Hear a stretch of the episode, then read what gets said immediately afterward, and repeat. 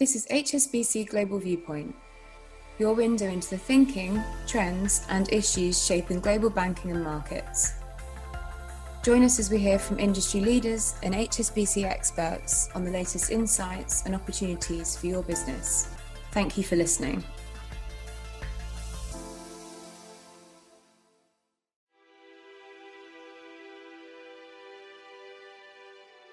Hello and welcome to the Macro Viewpoint by HSBC Global Research, our weekly podcast featuring the views of leading HSBC analysts on the outlook for the global economy and markets. I'm Piers Butler and I'm joined by Chris Brown-Hughes.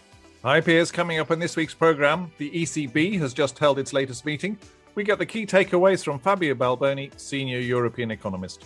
We look at how China is aiming to improve its scientific research capabilities with Erin Xin, Greater China economist. And Steve McGarry, Global Head of Healthcare Research, looks at some worrying new data about how antibody protection can wane with certain COVID 19 vaccines over time.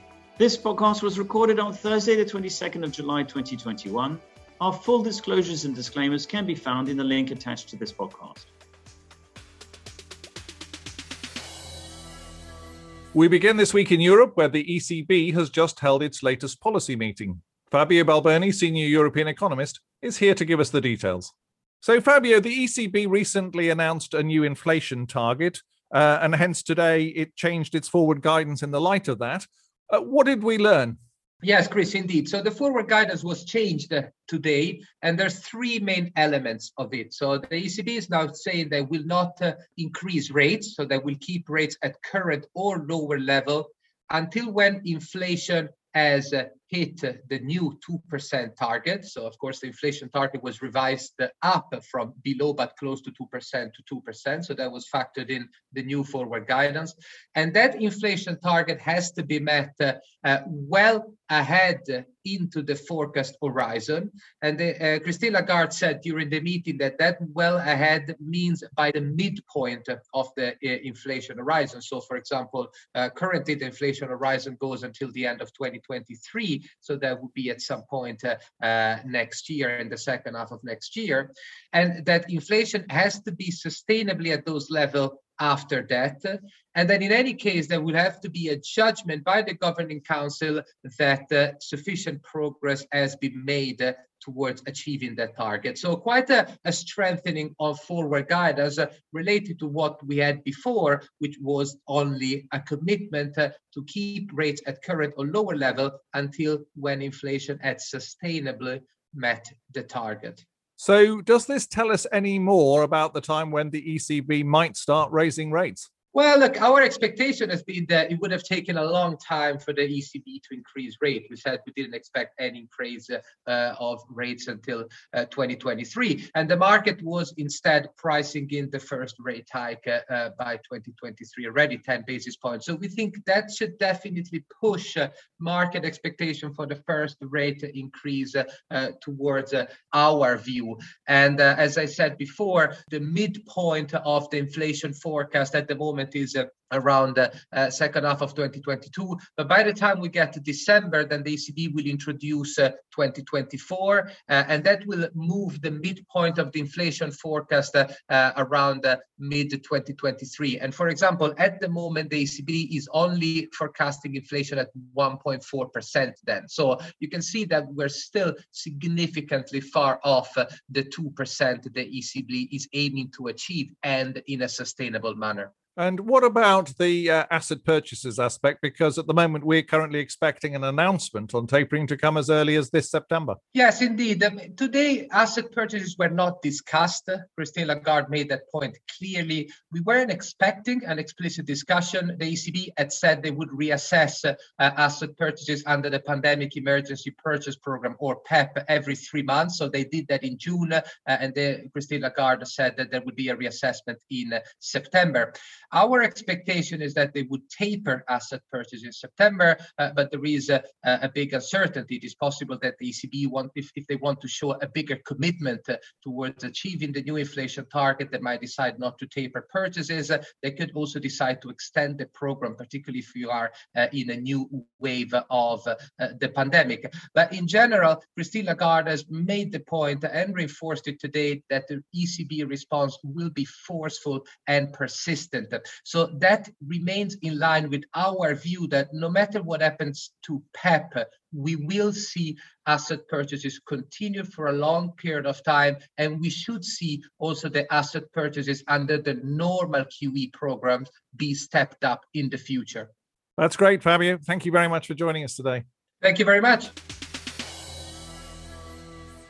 This week, our Asia economics team kicked off a series of reports on China's innovation through to 2025. The first report looks at how the country is improving its scientific research capabilities. Erin Xin is our Greater China economist, and she joins us now. So, Erin, China's obviously made a lot of progress in terms of scientific research in recent years. What are the areas where you feel it's, uh, you know, doing particularly well? So, China's made a lot of progress in terms of its R&D, and in terms of its investment, it's actually the second largest globally. It accounts for over 20% of the global spending in R&D um, currently. And also combined with its strong talent uh, development, we've seen that China's been able to top the rankings in terms of innovation. So in the Global Innovation Index, China is now the only emerging market among the top 20 and since 2019, China has also topped world rankings for the patent applications. Now, we also did a deep dive into where China has some strengths. And we found that looking at the academic rankings among the top 100 universities, China has made a lot of progress in the engineering fields. So, China actually has the leading global share uh, among over half of the engineering fields that we looked at. So this is 12 out of 22 of them. So you say it's doing well on the engineering field side, but there are other areas that you've identified where it's not doing quite so well. Yeah, that's correct. So also looking at the academic rankings, we see that um, among the other sciences, such as natural sciences, life sciences, and medical sciences, China's still falling pretty far behind. So it only accounts for about 10% or less generally in these fields. Um, and this is pretty far behind Europe and the US, which can account for anywhere from 30% to 50% in each field, depending on the field. And if China is to make further progress, what do you feel the next steps are? So we think that China is going to take a two pronged approach. The first one is domestically, we do think that they want to double down on basic research. And uh, in the 14th five-year plan, they've set a target to increase the share from the current level of 6% to over 8% of total R&D spending into basic research. So we think that they're going to increase the funding for building uh, national laboratories, as well as talent development programs, as well as giving some more uh, tax incentives to increase basic research funding. Now, the other approach that we see is they're going to increase international collaboration because it makes more sense that China can close the knowledge gap by um, learning from others as opposed to reinventing the wheel. So we see China deepening its international collaboration by closing trade and investment deals, um, as well as implementing more opening and reform to help level the playing field, increasing intellectual property rights enforcement to increase investment and R&D spending in China. Now, we also see China looking to become more attractive for foreign talent. And this can be done by providing personal tax exemptions to be more competitive globally, as well as providing more social services uh, for foreign talent, such as uh, housing subsidies, competitive wages, education for their children as well. Erin, thank you very much indeed for that summary. Thank you, Chris. Now, we finish off with a look at some new data that's been published regarding the antibody protection levels of some of the COVID 19 vaccines. Stephen McGarry, Global Head of Healthcare Research, is here to explain. Steve, welcome to the podcast. Thank you. So uh, you've just published a report highlighting that there is a new paper in the medical journal, The Lancet, which has some important data on COVID-19 antibodies that we're getting from vaccination. Can you tell us a bit more about that? And also just remind the listeners as to the significance of a paper appearing in The Lancet. Sure thing. Um, the Lancet is one of the most prestigious medical journals in the world. Papers only appear there if they've been rigorously peer reviewed. Um, so when papers come out there, basically the medical and scientific community take notice. Um, the data, the new data, we looked at um, protective antibodies against that have been generated by COVID-19 vaccines over time. And what it shows is that after the second dose, which get of each of either the Pfizer vaccine or the AstraZeneca vaccine, and it's the second dose that gives you the full protection, antibody levels actually decline quite a lot, um, up to about day 70 after the, the second protective dose. And we're just highlighting that this has now been published and it's something that we need to take note of um, in terms of how long vaccine efficacy might might last. And it looks like, from what you say, that it does matter which vaccine you receive. It does indeed. I think the first thing to say is that it doesn't really matter which of the approved vaccines you get, they're all very effective and likely to remain fairly effective or very effective for some time to come. But we do know that the Pfizer and Moderna vaccines uh, give you about 95% protection. The AstraZeneca vaccine, which has been predominantly used in the UK, gives you about 62% protection after the second dose. Um, however, what this paper points out is that the protective antibody levels are much higher with the, the Pfizer vaccine than the Astra vaccine. And therefore, when you get significant declines in protective antibodies, you're likely to get, by the looks of it, better protection longer term if you've got the Pfizer vaccine relative to the AstraZeneca vaccine. And obviously, if you get less protection with the Astra vaccine to begin with, uh, the question then becomes at what level or at what point or could this happen that you reach a level where those antibodies no longer protect you as well against COVID 19 and especially new variants of COVID 19 like the Delta variant. Yes, you mentioned the Delta variant, and, and indeed, these conclusions have some significant implications, particularly as the UK has moved to lift most COVID 19 restrictions. Potentially will do. I mean, if, if you look at what causes COVID 19 to be transmitted, it's it's closer contact. The lifting of restrictions will mean there is more contact between people uh, in a broad range of settings. Um, some of those settings won't cause like increased transmissions, for example, if you go to the beach or you're in outside settings. But in, in crowded indoor settings, lifting of restrictions raises the risk that you do get more transmission.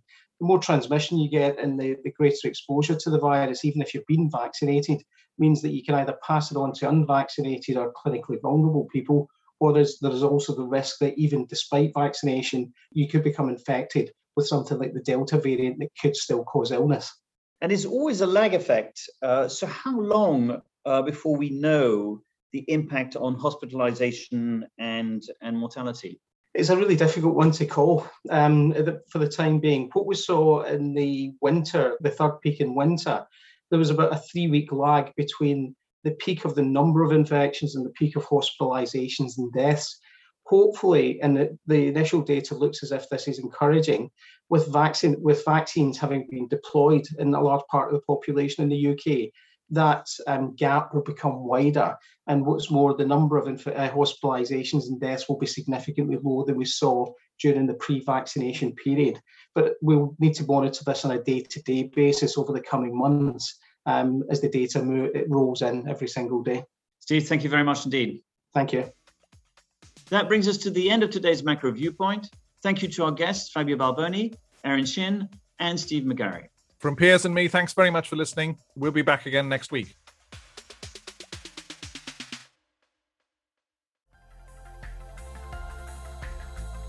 Thank you for listening today. This has been HSBC Global Viewpoint Banking and Markets.